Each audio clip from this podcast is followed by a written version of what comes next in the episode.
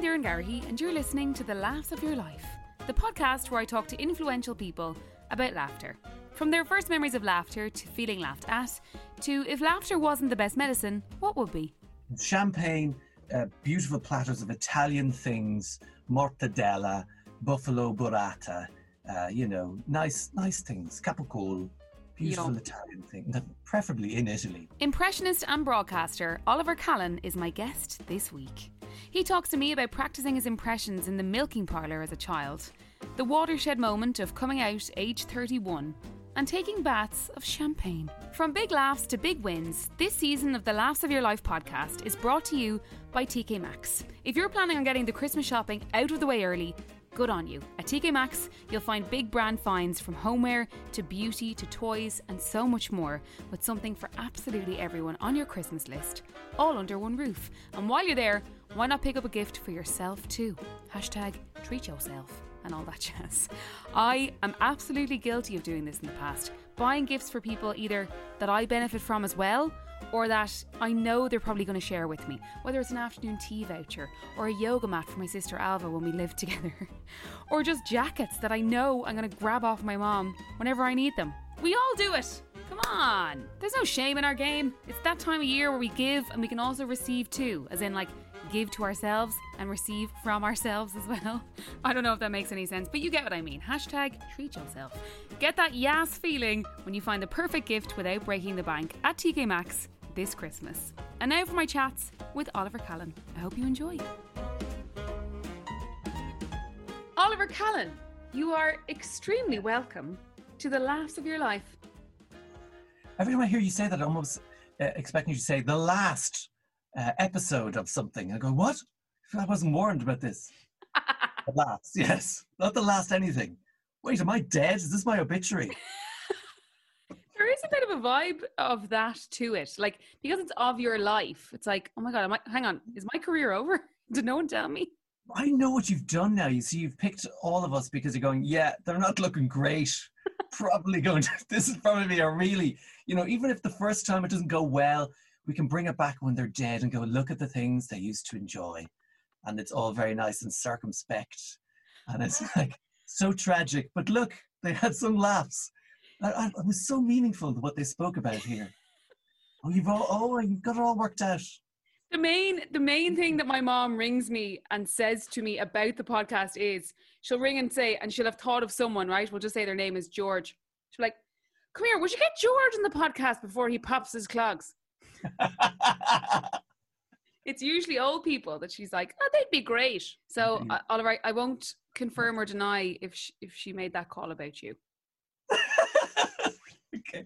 Your mom is basically the podcast version of RIP.ie. Where in the world are you with this lovely mic, Oliver? I, I'm in my studio, and it's kind of it's a new studio, which is very stressful to get into. And we're a couple of eight episodes into Callan's Kicks, but I had to change studio mid. I had to change horses midstream, so it was all very stressful, and it was kind of building site. So today is actually the first day I've been in it where it's kind of finished, and there isn't like a gale blowing in through the window that wasn't finished and stuff. So, yeah, Love it.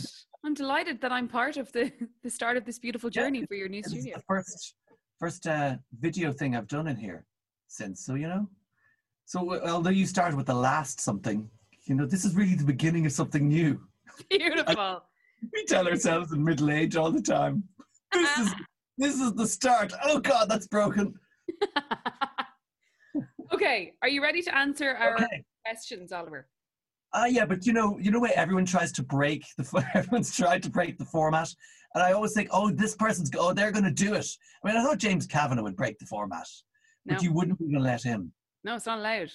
That was it. Do you think the That was- BBC would let people break the Desert Island Discs format? No. Yeah, but I mean, it's barely a format anymore, isn't it? It's just like, yeah, they they kind of forget. And they go, oh crap, what album was the thing you wanted to do again? Here, just wipe your tears up. Will you just shut up and just tell us the album? You've got very specific rigidity. Okay, well, we're going to start with the first Okay. one. Let's stop, do this. Stop announcing that you've ripped off Desert Island Discs. I know, I know. I keep doing that. Actually, I need to stop. There's a lawyer going, "Yep, there we go, number twenty-seven.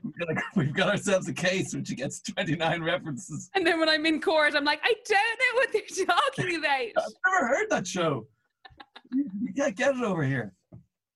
Oh. Okay, Oliver Callan, your first memory of laughter. Okay, um, I was thinking about this, and um, uh, so uh, what I can remember is being very young. You don't know, you never know what age, so we just we say four or five for argument's sake, because I remember being I was the third in the family, so I was kind of the youngest uh, until I was eleven. So basically, I got the benefit of being the youngest, and then I became a middle child when I was eleven. Tricky time, tricky Not- time. not easy. Sister's born ruins everything. Uh, but anyway, so my brother was always in trouble and there was always a bit of tension in the house. So I was kind of the person to diffuse the tension. I discovered the power of laughter and, and about impressions and impersonations. And it's a bit crude, but I remember we had these like metal dessert bowls, which were all in the country house back in the day. So I just literally plumped them on my chest and marched up and down the kitchen, eh, kind of four year old drag, basically. and my mother was like, hang on here, I'm trying to tell someone off. I'm trying to tell someone off. And, and also, we had a neighbor who laughed in my four year old head. His laugh sounded like a dog pissing against a wall, basically. So it was kind of like a this kind of hissing laugh. So I would do this laugh to them, uh, and it would diffuse all, all the tension and everything like that. And I realized because because your parents are like the first government you confront. You know, you're they're, they're the first authority, and like they're like every government. They're you know fiscally irresponsible. You know, they they they they meddle in your lives. They tell you what to eat, what to wear, when to come home, how long to be out. All that you know, it's it's like a government in lockdown all the time. And you don't get to decide who your parents are because some other old people have decided that for you and thrust it on your young lives. You know what I mean? Actually, more I think of this analogy, better. And they they're totally out of touch with their constituents.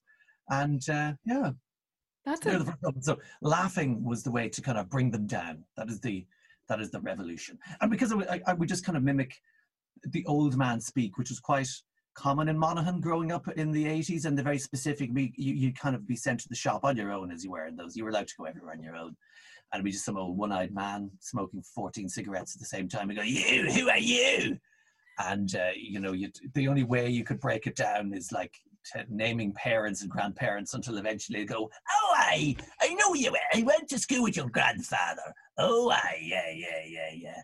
He's known Gasson was was the way you'd be addressed. So what was that like to go from baby to middle child?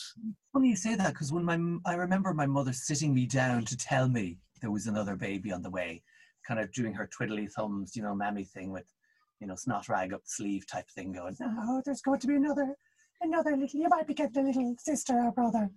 And I was going, "Amazing, fantastic!" And you could almost see her, you know, clutching her pearls. And so, is, is it okay? And then kind of checking in on me every few weeks, going, "Are you sure that's going to be okay?" Yeah. So I was kind of I was delighted. I'd only noticed it later, you know, when the crushing disappointment that comes with adult independence. Did you realize, oh, yeah, I had all those youngest uh, child benefits that were just all swept away. So um, I, I, I enjoyed it at the time. But it's weird because when you're 11 and, uh, you know, it's a big farming family, so everyone kind of, live on top of each other. And we didn't have the, with the other kids in school, didn't see their parents all day or all summer long because they had to go to jobs, come back in the evening we, there was no escaping from the farm or from the parents. So, like, I kind of almost became like uh, uh, sort of uh, like I almost had to become a sort of a dad weirdly in my teen because I knew how to change nappies, eleven and twelve. Uh, I had to mind my sister like loads of time, cook for her, all that kind of stuff, and uh, I even remember helping her with homework and stuff like that. Because when you were kind of the youngest one, you were left with all the chores because as your brother and your sister got older and got part-time jobs because they knew you had to escape the farm. I was kind of left with all the chores they had. So, yeah, I, I'm still bitter about it, to be honest. I mean, I, I kind of gathered that. Yeah, I mean, like all the stuff I do now, the only thing I want credit for is all the work I did on the farm when I was mid-teens. Do you know? Because they all go, ah, yeah, Oliver was the lazy one. Because yeah, I used to stay up late and read books. Do you know? Because you know I was the learned one. But um, I did get up eventually, and I did a lot of chores in the summers. Eh, sister and brother, if you're listening, you bastards, when you left me, I had to do all your chores. All I want in life is credit for that. I need, to, I need to let the listeners know that you're you're physically shaking your finger at the, Zoom screen. Okay, the first time you felt laughed at Oliver Callan. Oh, well, I've loads of these. and because we're country uh, people growing up in the in, in the 80s, I'm 40 now, so you know, it's the 80s is my is my memory period, late 80s in particular. So like we were kind of you know, Huckleberry Finn meets the kids from a series of unfortunate events because we're outdoors, we think we're great, but there was always mishaps all the time. And we had like a river beside the house, and uh, we were very much alone for, for huge stretches of the day in the summer.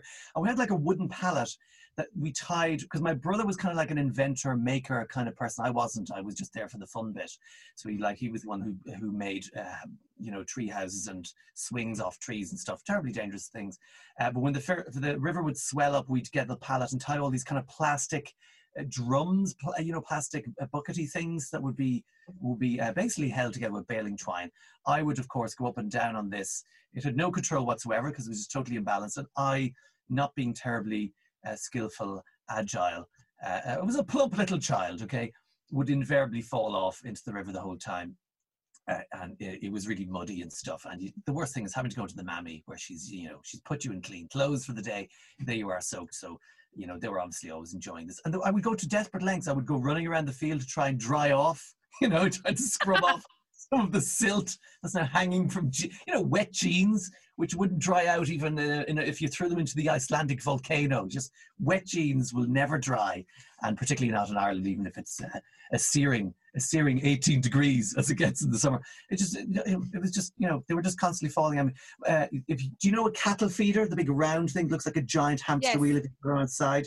Yeah, we used to just get into those and run, it, wheel them across the field, and then jump out. But of course, I would I famously once tripped um, on the way out, and the thing went over my head. But thankfully, the field was probably wet enough for my head to kind of go into the mud mostly and not have the metal bar crush my skull. Oh my god! yeah, this was hilarious though. When uh, you're my brother, who's four years older than me, and I was even mentioning it not long ago, and was saying, yeah, I, the thing I remember most is that evening my mother made like homemade cookies, but I couldn't eat them because my jaw was slightly, um, you know, slightly bruised, broken. There was no, you don't go to a doctor on this. No. Like you'd have to have quasi decapitation for to go to a doctor in the 80s. Were you um, a class clown or were you quiet? What were you like in school? No, I was the really quiet person. And you might get this as well because you have to observe, don't you, to pick up voices and things. So if you're there going, ah, I'm the funniest one, you're not going to notice anything. So you're kind of like, hmm, hmm see, oh, I didn't notice that. The way they, hmm, the way they clasped their lips. So no, I actually did all my practice, um, bringing the cows to and from. We used to bring them, call it bringing them home, or we were bringing them from milking. You know, you had to walk them from the field, which was like an hour away because they were so slow at walking. But was you're in country, uh, quiet country lanes where there's no houses or anything. So I used to do all my impressions to to the cows or to the hedges, you know, because no one could hear you. So you you know you no one wants to sing or it's almost like being recorded, hearing your own voice. You just you could you could test out the particularly noisy impressions because like I'm a teenager in mid '90s, so I'm kind of doing my A Few Good Men. You what? You know, did you did Santiago? You cursed the Marine, or you know, what am I? I'm forgetting all the lines to A Few Good Men, which I used to do. I want the truth. You know, you know the Tom Hanks go, whoa, yeah, woo, Santiago. You were, uh, did you order the code red? And Jack Nicholson, son, son, we have walls in this country. This place needs to be guarded by people with guns. You have no idea. You have no idea. You could not possibly fathom the responsibility that I hold. So you could do all the screaming and uh, the Tom Hanks, you are a toy, which is a particularly loud one uh, out in the countryside and uh, Ian Paisley, of course, which was quite du jour in the in the nineties, which he would just kind of uh, from a slow thing. I love the people of Ulster, but I am frightened of vaginas. And more than once, while I'm doing this kind of loud impressions, you think you're not being watched, and then I notice a few times over the hedge, there's the neighbor who is just checking on his cattle, just kind of looking over. And uh, you try like even though it's impossible you try to cover it somehow by by doing loud coughing so you know to explain the sound. Or going come on now betsy come on like you'd be kind of hitting the cows to cry oh you know you stepped in that hole you fiendish animal oh hello austin hello yeah no just just doing some incredibly loud, dramatic coughing noises in a northern accent. you can't handle the truth. No, John Joe. Oh. Oh my gosh. My fake tenor singing, which was, you couldn't explain. I, I used to just kind of do the, ah, the fake tenor singing, you know. Oh, will you scratch my ass for a tenner, my love? For a tenner, will you scratch my ass?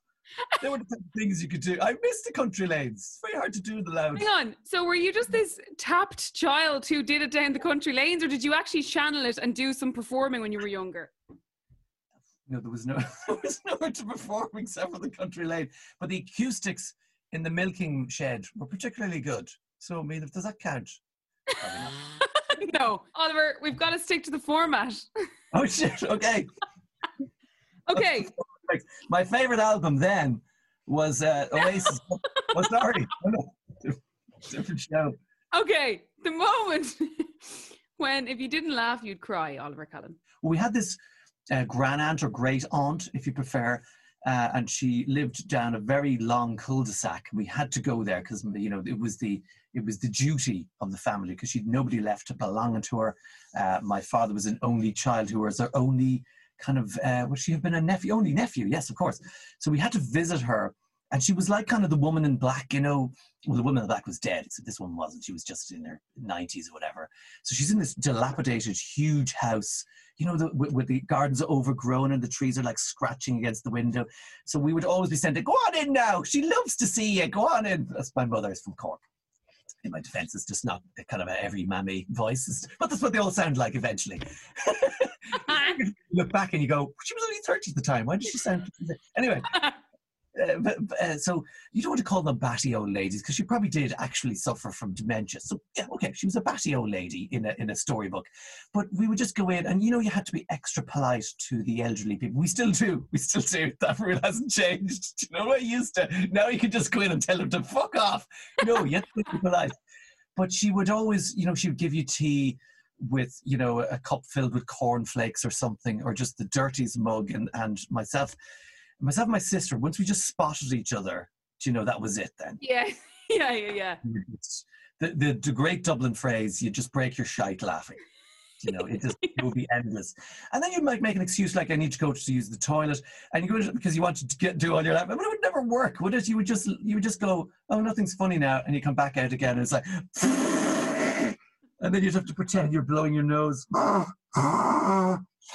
And uh, and the poor old devil and there was like lots of mice in the house you know? So there was endless moments where you're just you, you were just dying to laugh but you, you could you just couldn't the poor misfort and then of course she ended up in a in a nursing home which was like if anyone's seen american horror story the asylum season you know? Like a 1980s early 90s nurse was very grim. And for for children it was a terrifying place. And it was a place where they where they put people who were you know disabled some of them people in zimmer frames some people in, in kind of like um, handmade wheelchairs. I mean, it was a roof. So you just like you'd have to be nice to them and go, "Hello, hello," there again, and going, and you just want. The only way you could release the tension from the horror of the place was to just laugh, and because there was always someone shouting. There was always some old lad shouting the word "bastard" just randomly all the time, and it's supposed to be a lovely Sunday afternoon. Everyone's coming in. Uh, in the era where women sort of wore doilies on their shoulders, kind of do- doilies shoulder pad thing. Bastards! You just hear the background, and you're like, everyone is just pretending they didn't hear it. Oh, there's Ted. There's Teddy again. Oh God, love him. He's like, ah, that's.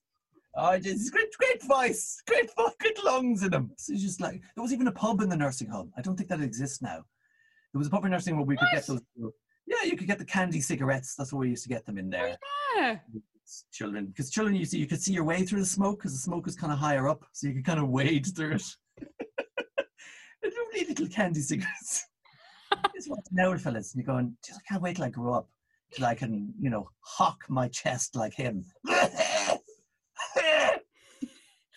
Okay, Oliver Callan, you're no laughing matter moment. now we're going to break the format. No, no, no. We're not breaking the format, Oliver. Why do you want to do this? Oh, gosh. Okay. no Hang on, you're making me paranoid about the format. Do you not like the format? No, everyone loves the format, but you just expect it to be broken at some point. Someone's going to freak out. I had such high hopes for James Kavanagh. Anyway, he did try hard, in fairness. Even logged out twice just to see. just to fuck shit up. And I love how Imelda May didn't just didn't even bother pretending that she knew the format at all. She's going, "What? What are we doing now?" and she was on a she was on a phone. She didn't have a laptop, so I was like, "Oh my god, the internet's gonna go." But it actually was fine. We didn't notice that. See, stop saying these things. stop revealing, revealing all these secrets. Uh, okay, what is next on the format? Sexy you're no, format. you're no laughing matter moment in life, Oliver. Oh God, yeah, God, you love this one. Uh, well, you know, uh, yeah. Well, I think no matter how bad it gets, you have to find something funny about these terrible times in your lives. Although you probably only get to laugh about it afterwards, truly, don't you? And, uh, and friends, the world has probably lost, you know, dare I say, lost its sense of humor in some places. But anyway, uh, even self-deprecation, I think, is out of fashion, isn't it? Yes. It's like, no, you're not supposed to make fun of yourself. What? But that's the only bit of content I've left. no, no. What? But can I just? I mean, I'm like, I'm now a victim of my own sense of self cruel comedy. Yes, that is so that is so accurate. Self I mean, st- like that stand up kind of dead for for some time.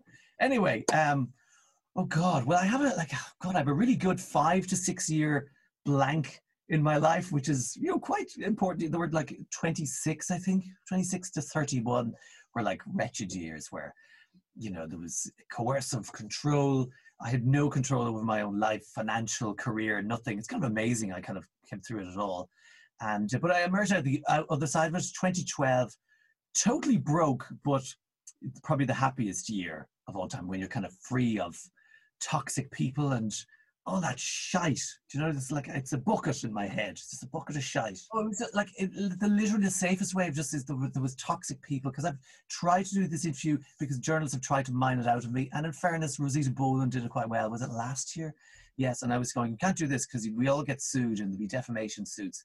But, uh, but also like it was a terrible time. I was like, I had no control over my own life, basically, you know. So coercive control is the term they use now and uh, it, it's kind of mortifying because you're being you know professionally people are hearing stuff about you but you, you can't go and say oh, like, that wasn't me that you know and you're reading stuff in the paper about yourself going oh i'm not doing like I was doing Knob Nation on the Gerry Ryan show for a couple of years, and then Gerry sadly died, and then there was kind of a floating period, and then Ryan Tubridy took over the slot. And I was kind of doing Knob Nation on Ryan Tubridy's show, and I literally found out on, from a newspaper that I had apparently left the show because I just had no control over anything. That it was all over, and it was, uh, you know, I think people in RT were probably quite upset at the time.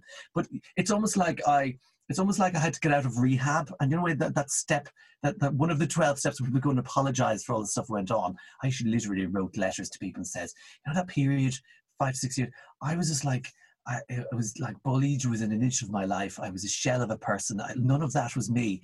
And they all go, oh, yeah, we all knew. Yeah, we all knew. Just weren't allowed to be you.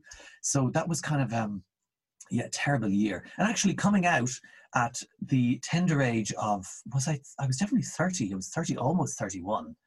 Uh, yeah, I was. And um, uh, coming out was like, give, gave me all the power all of a sudden because it was suddenly like, oh, right, nobody really cared in the end. Great, now I can just get on with life. And it was kind of the um, watershed moment. And slowly but surely I um, untangled my life from the weeds and emerged. And I met John, uh, my partner, in, tw- in 2012 as well. So, um, yeah, it was great. So we're nine years together now, and it was, it was, it was great. Oh my God. I hadn't realized you were 31 when you came out, which is, I suppose, typically quite late. It's really late, but I, I felt I had, to, and I did it on live television. Like, what the fuck was I thinking? Well, if, look, if you're going to do it, do it, do it stunningly. I know, but but you know, you're 31, so you're kind of assuming people will surely they surely know by now, but they kind of weren't guessing. They're going, ah, your man just is a bit, he's a bit, you know, he's a bit, he's a bit just different. So, but he doesn't seem to be very gay. He doesn't seem to be gay, does he? So, um, basically, you know, uh, all the purple jumpers in the world just wouldn't do it. So I decided and I assumed when I would tell people, they go, yeah, yeah, we do. Yeah. You're, I mean, you're 31. You've never had a girlfriend. No one has ever discussed romantic relationships you. But it was like, wow, really? Didn't see that coming. And uh, yeah. But even though you do it on live television, you still kind of come out a little bit for the rest of your life anyway, because people invariably just ask questions. And how how were your family at that time? Yeah, I mean it was it was difficult, but it was all difficult in a very short, squeezed period. It was literally like, "Hi, I'm gay. I'm going on television in a few days to tell everyone." Say what and what? And I think my dad shook to the bed for a week or something, and then he eventually just got up and said, "I went to look at the cattle, uh, and I think uh, one of the I looked at two of the bulls. I think they're queers, so we're going to be all right here." And he just like corrected kind of a off-color joke, and I laughed, and he laughed, and that was it. It was done. Done so. And yeah, that was kind of it. You know, I was it was kind of difficult because you know, you, you you just expect everyone. No, they should all be tolerant, and they should all know by now. But some like people grew up in very different different times, or they have they have ignorant attitudes they don't even know they have, and often you just have to help them. And you know them. what? I actually it annoys me a lot that more people don't think that way and and leave more room for that. You know, like it's just like it's all or nothing these days in terms of like you either are cancelled or you, you're not. Like there's no in between, and I, and I and there's no room for like say like my parents' generation. Like there's certain things that I chat to them about, and rather than being like, oh my god, you can't say that about this, that, and the other. Like you have to consider the era they were brought up in, what was acceptable when they were being brought up. Like I'm sure when I'm 50, 60, there'll be things that I'll still be learning about, and things I can't say that I, you know, might just blurt out because of you know the the time I grew up in, and it just it annoys me that that is you know it, you know even like I suppose with it, with it, say for example for the gay marriage referendum, I'm sure a lot of my parents, friends, like my parents, like luckily they were grand, they were just like yes, but there's a lot of of parents who kind of you have to talk to them and go, no, no, like you have to think about this, but you can't blame them. Yes, no, exactly, and that was what that campaign was all about. They Yeah, they, they, it was so clever because it wasn't about here you you accept this bloody thing now or you're all bigots all right accept it or not and so it was all done very quietly and calmly and it was like hand holding look at your life is not going to be affected by this we're not going to crash down the world we want what you have it's just the equal rights and rather than use the kind of usual suspects they expected to hear from it was they were just hearing from daniel o'donnell and you know brendan o'carroll and GAA players and the, the former Irish Country Women's Association president who's going, I know a few people like this. We just need to spread a bit of love. It's all about love. And Mary McAleese, who was quite powerful in the Love yes. in the final week because she was the ultimate kind of, uh, you know, uh, confident Catholic, you know, that she's able to say, I like this bit, I'm a Catholic, but I don't like some of the stuff they do here. And uh, yeah, that's how it was done. And uh, it's interesting when you say, you know, some people are just allowed one chance now. If you do that one bad thing or you say that, not even that one bad thing, something you did 10 years ago, then Yes. that's just out now. And we don't apply that to our own lives because if we did, we wouldn't have any friends left and we wouldn't talk to any members of our family.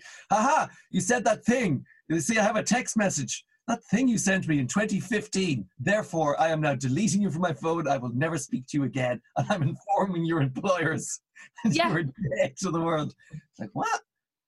And uh, yeah, no, it's, it's because what we do, what we practice in normal life is a thing, a little known thing called redemption, where you do the bad thing and then you try to make amends for it Yeah. because because we are all just a little bit stupid sometimes and a little bit ignorant half the time and bigoted 75% of the time. Speaking of marriage, you were due to tie the knot.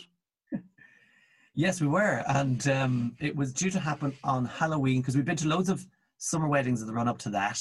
And we said, you know what? Actually, we should just do it in October. So that way we won't worry about the weather because if it's really bad, we go, it's it's it's October. It's nearly November. Who cares? If it's sunny, you're going, oh wow, what a surprise. And it's also that lovely it's the first weekend after the time changes, so it's like you know dark at half five, uh, half four, and we wanted like kind of a castle with fires lit everywhere and leaves blowing up against the window, and the kind of snuggly, hot toddy type uh, wedding. So that was due to happen. Excuse me, Halloween, which fell on a Saturday last year in 2020, but unfortunately somebody had bats for breakfast, and nobody, nothing nice, everything nice was just cancelled, and that was it. Oh my god, it's so close to the time that it was uh, also the night of a full moon, and it was the second full moon in the same month, which means it's a blue moon. So it was like a super blue full moon Saturday Halloween. But you know, someone So- needed that bat shake. so were you bat shake, protein bat smoothie. Um, so you just had to sit indoors, watch that gorgeous blue moon, and be like, "Why? Why not us?" Everyone kept saying, "What are you going to do on that night? Will you will you go somewhere?" And because things were open for a little bit in October, remember, and then they slammed it all shut again a week before. But luckily, we had nothing planned. We just said, "We're not celebrating." There's no wedding, so we're not celebrating the non-wedding. And uh, we put it off a year, and we actually put it off another year. So it's not going to happen until Halloween 22. Okay, you'll be sorted by then. You'll have a hoolie.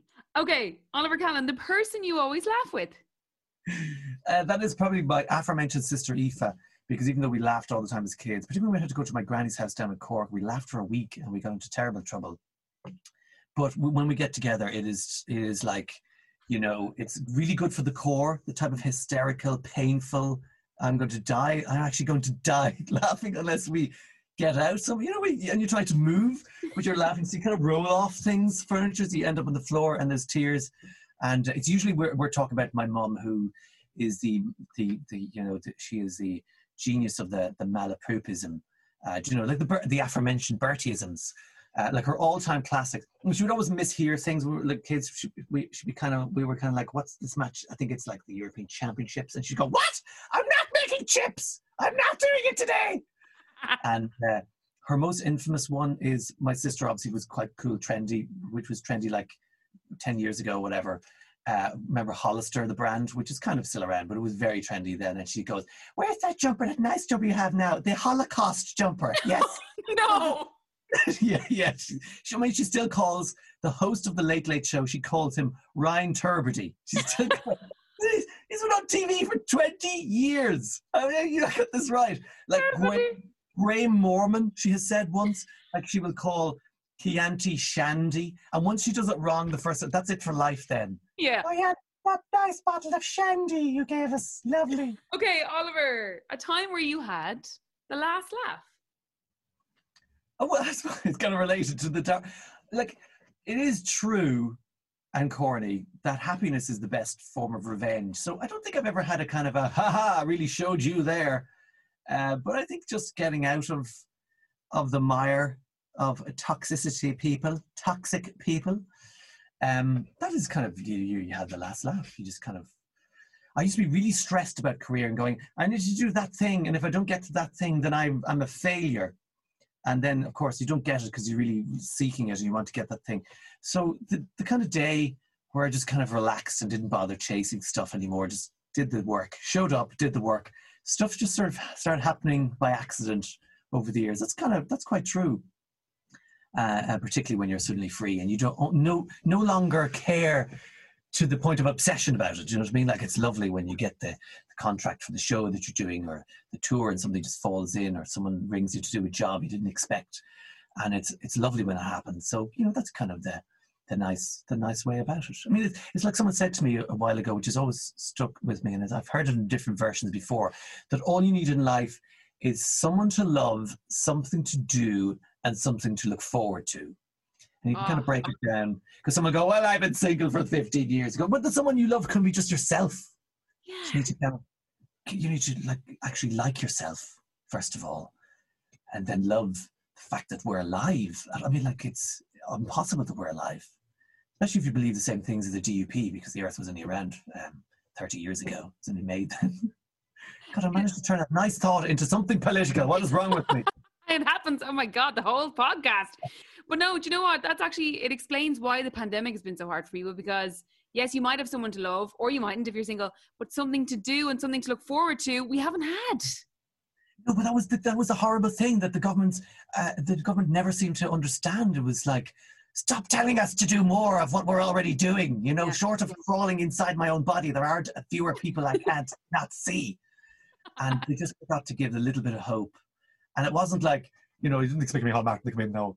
Picture yourself having a pina colada down there in, in Rome or somewhere out in out foreign and um, by Arab or by Barcelona, whatever it is. Picture yourself, you know, in a club in Berlin. You know, you've just ripped your top off. Ten hotties are swooning around you. You're being oiled up by five, five six pack men. That's the future we look forward to, people. Actually, now that I think about it, if they had done that, maybe people went, yeah, okay, I'll go with six months of that. I'm going to go to Berlin and I'm going to go to the mosh pit. Okay, Oliver Callan, if laughter wasn't the best medicine, what would be? Um, a bath, but a Oh. bath full of champagne. Here's this thing, you know, Peter O'Toole, who was was he in anything that uh, that anyone uh, that your demographic will remember? Peter, just old craggy man. There was a period, kids, years ago, when the world revered craggy old alcoholic-looking men who told basically dirty stories on chat shows. They went on and on for 20 minutes. Do you know all these kind of legends I remember as a kid going, ah, that, that guy, he was brilliant.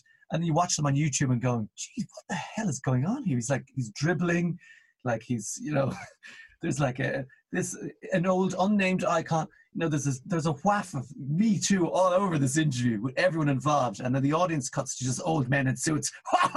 Jesus Christ, oh, he's a right character. Jesus, 15 wives. Oh, what a character.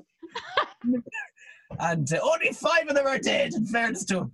And, um, and only two under suspicious circumstances. Anyway, uh, so Peter O'Toole used to have champagne baths. So he's an Oscar winner. He starred in all these big epics, Lawrence of Arabia, all these big old five hour movies. But he lived apparently in the Gresham Hotel for like a year or something, just checked in because they were used to living in hotels because it would take a year to make a film. Yeah. And they would be living and they would just be drinking Richard Harris and all these kind of uh, Oliver Reed and all these these drunks that were celebrated. And um, he apparently would would order a champagne bath and they would literally fill a, a bath of champagne. I've always wondered, Stop it. what's it like? Now, you'd have to give yourself a, a good shower first, wouldn't you? Like, And after. Give it? Uh, definitely after. My God. And also, like, I'm not going to drink it now, am I?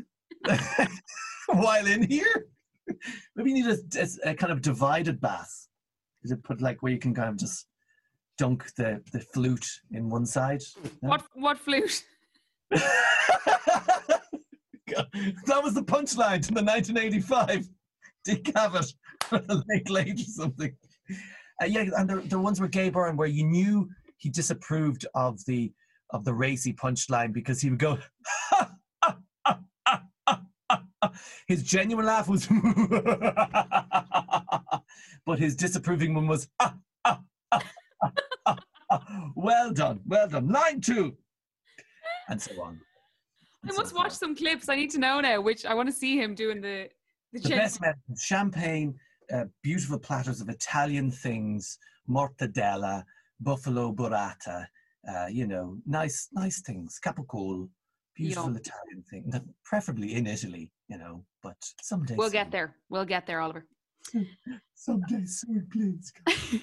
Are you ready for your quick fire round? Which is never actually quick. okay, I'll slow it down even more. And that way, at least I'll have told myself I've meddled with the format.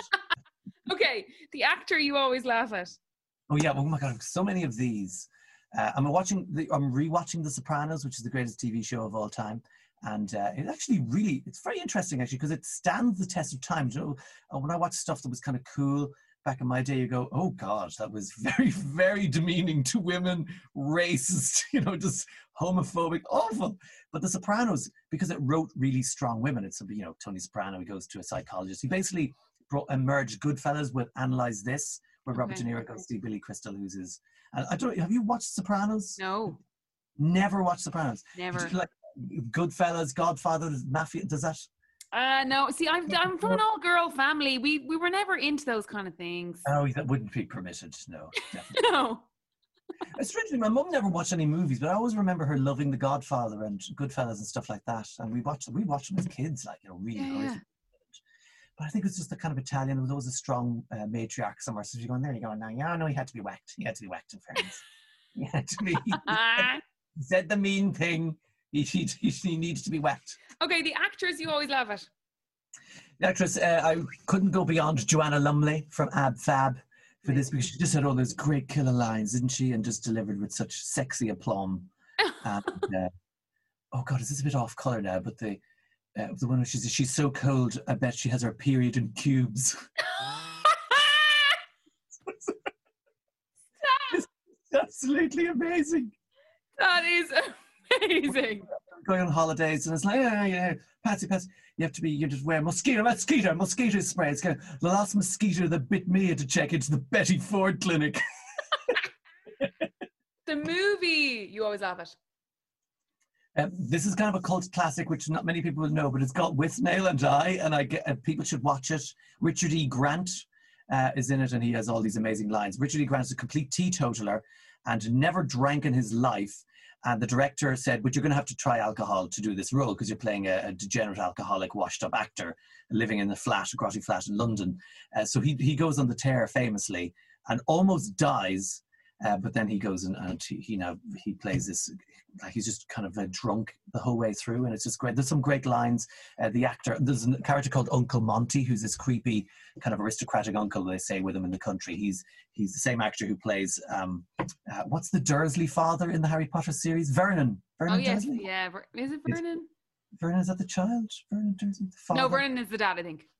Vernon is the dad, so it's the same actor. He's kind of you know uh, he's he's great lines like um uh, flowers are mere prostitutes for the bees. No, no, no, no. I prefer vegetables. There's nothing quite like a firm young carrot. and then Ruby Grant just, just is just very camp, melodramatic character who just roars things like, "We've gone on holidays by mistake," or "I have some distressing news. It appears we've run out of wine." so it's it's basically Ab Fab, but Richard E. Grant plays uh, Joanna Lumley's character. Okay, comedian. The comedian you always laugh at.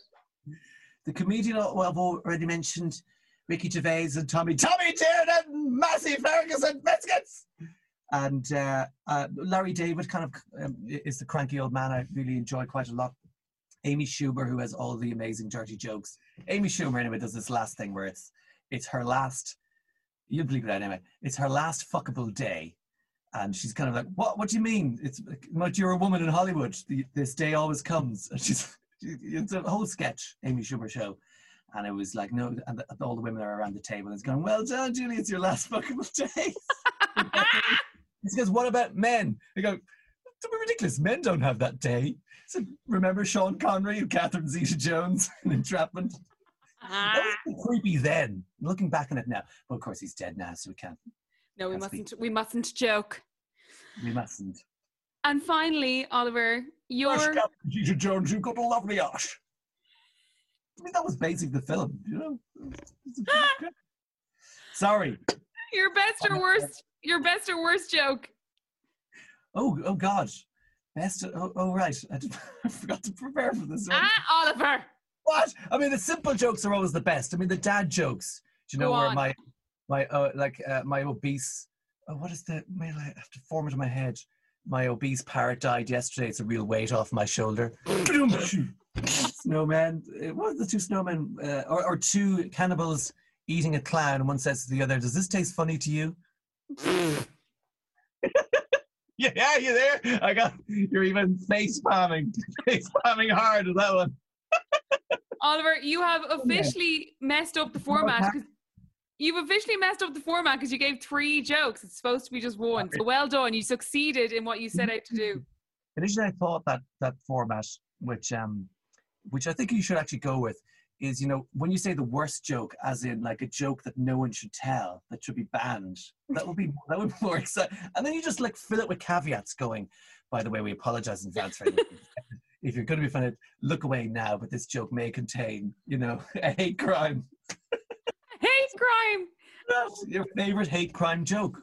I mean, let's let's face it. When you're among your trusted friends, where you know the joke is literally you're not you're not in favor of the bad thing you're joking about. Yeah. Like hey, you know, but you'll tell the joke among friends and you will die laughing because and you're looking around going, "Oh my god, I hope no one overheard that." Yeah. And like, you're, like, going, put your phones away in case Mark Zuckerberg has switched on your microphone and is listening and you'll be presented with it when you're 68. I don't know why I picked that age straight. You're 68. You've reached, reached all your hate crimes catch up with you. Oliver Callan, it's been an absolute pleasure, and you did stray from the format a few times. So well done. You succeeded. Our format again, but with Leo Varadkar. Yes, first time I experienced laughter was when I saw poor people. oh God, it was hilarious. I also loved Margaret Thatcher. She was my favorite comedian the way she really stuck it to the poor really made me quite sexually confused because it was such a turn on how horrible she was to the working the working classes. Oh my god. That's gonna come back to haunt you when you're 68. We didn't do a Mary Lou off. We should, we should have done a Mary Lou off. We should. You could get Mary Lou, but she wouldn't do it if I was here. You know, she's just she, she's not, not a fan of my version of her. Let's face it. I don't know why. My version she seems to like because I just talk about her blazers and how they're. she started liking it, would she slightly affect it? Because now you've got in your head that oh, like she's going to hear, and she might, will she let you know if she doesn't like it? Do you know what I mean? She just hasn't let me know at all. Don't like the way he does it. Just don't like it. He's a snide little shit.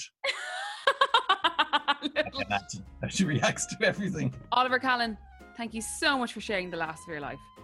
Thank you very much.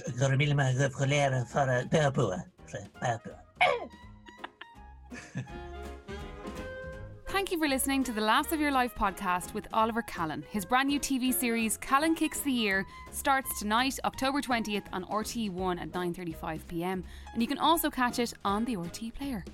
That was my final episode this season. There may be a bonus episode next Wednesday. I don't actually know yet. There's a guest in town that I'm hoping to nab. If I do, brilliant. If I don't, it's fine. We already had a bonus episode this season. But if I do nab them, you'll be the first to know. Make sure you follow me on Instagram at Doireann Garrihy and at Doireann Garrihy on Twitter also. Drop me an L review at the end of season if you haven't done it yet. Come on, it's the perfect time to do it. Little review, like, subscribe, and you'll be ready to go for next season. A massive thank you to TK Maxx who have sponsored this season and been so loyal and brilliant. The season is, of course, brought to you by them. You can get that winning feeling in store when you nab ridiculously good quality Christmas gifts for less at TK Maxx. Make sure you do that. Guest booker this season has been Olive Esler, and this podcast is recorded with Collaborative Studios. I love you all, my loyal listeners. I'll be back soon.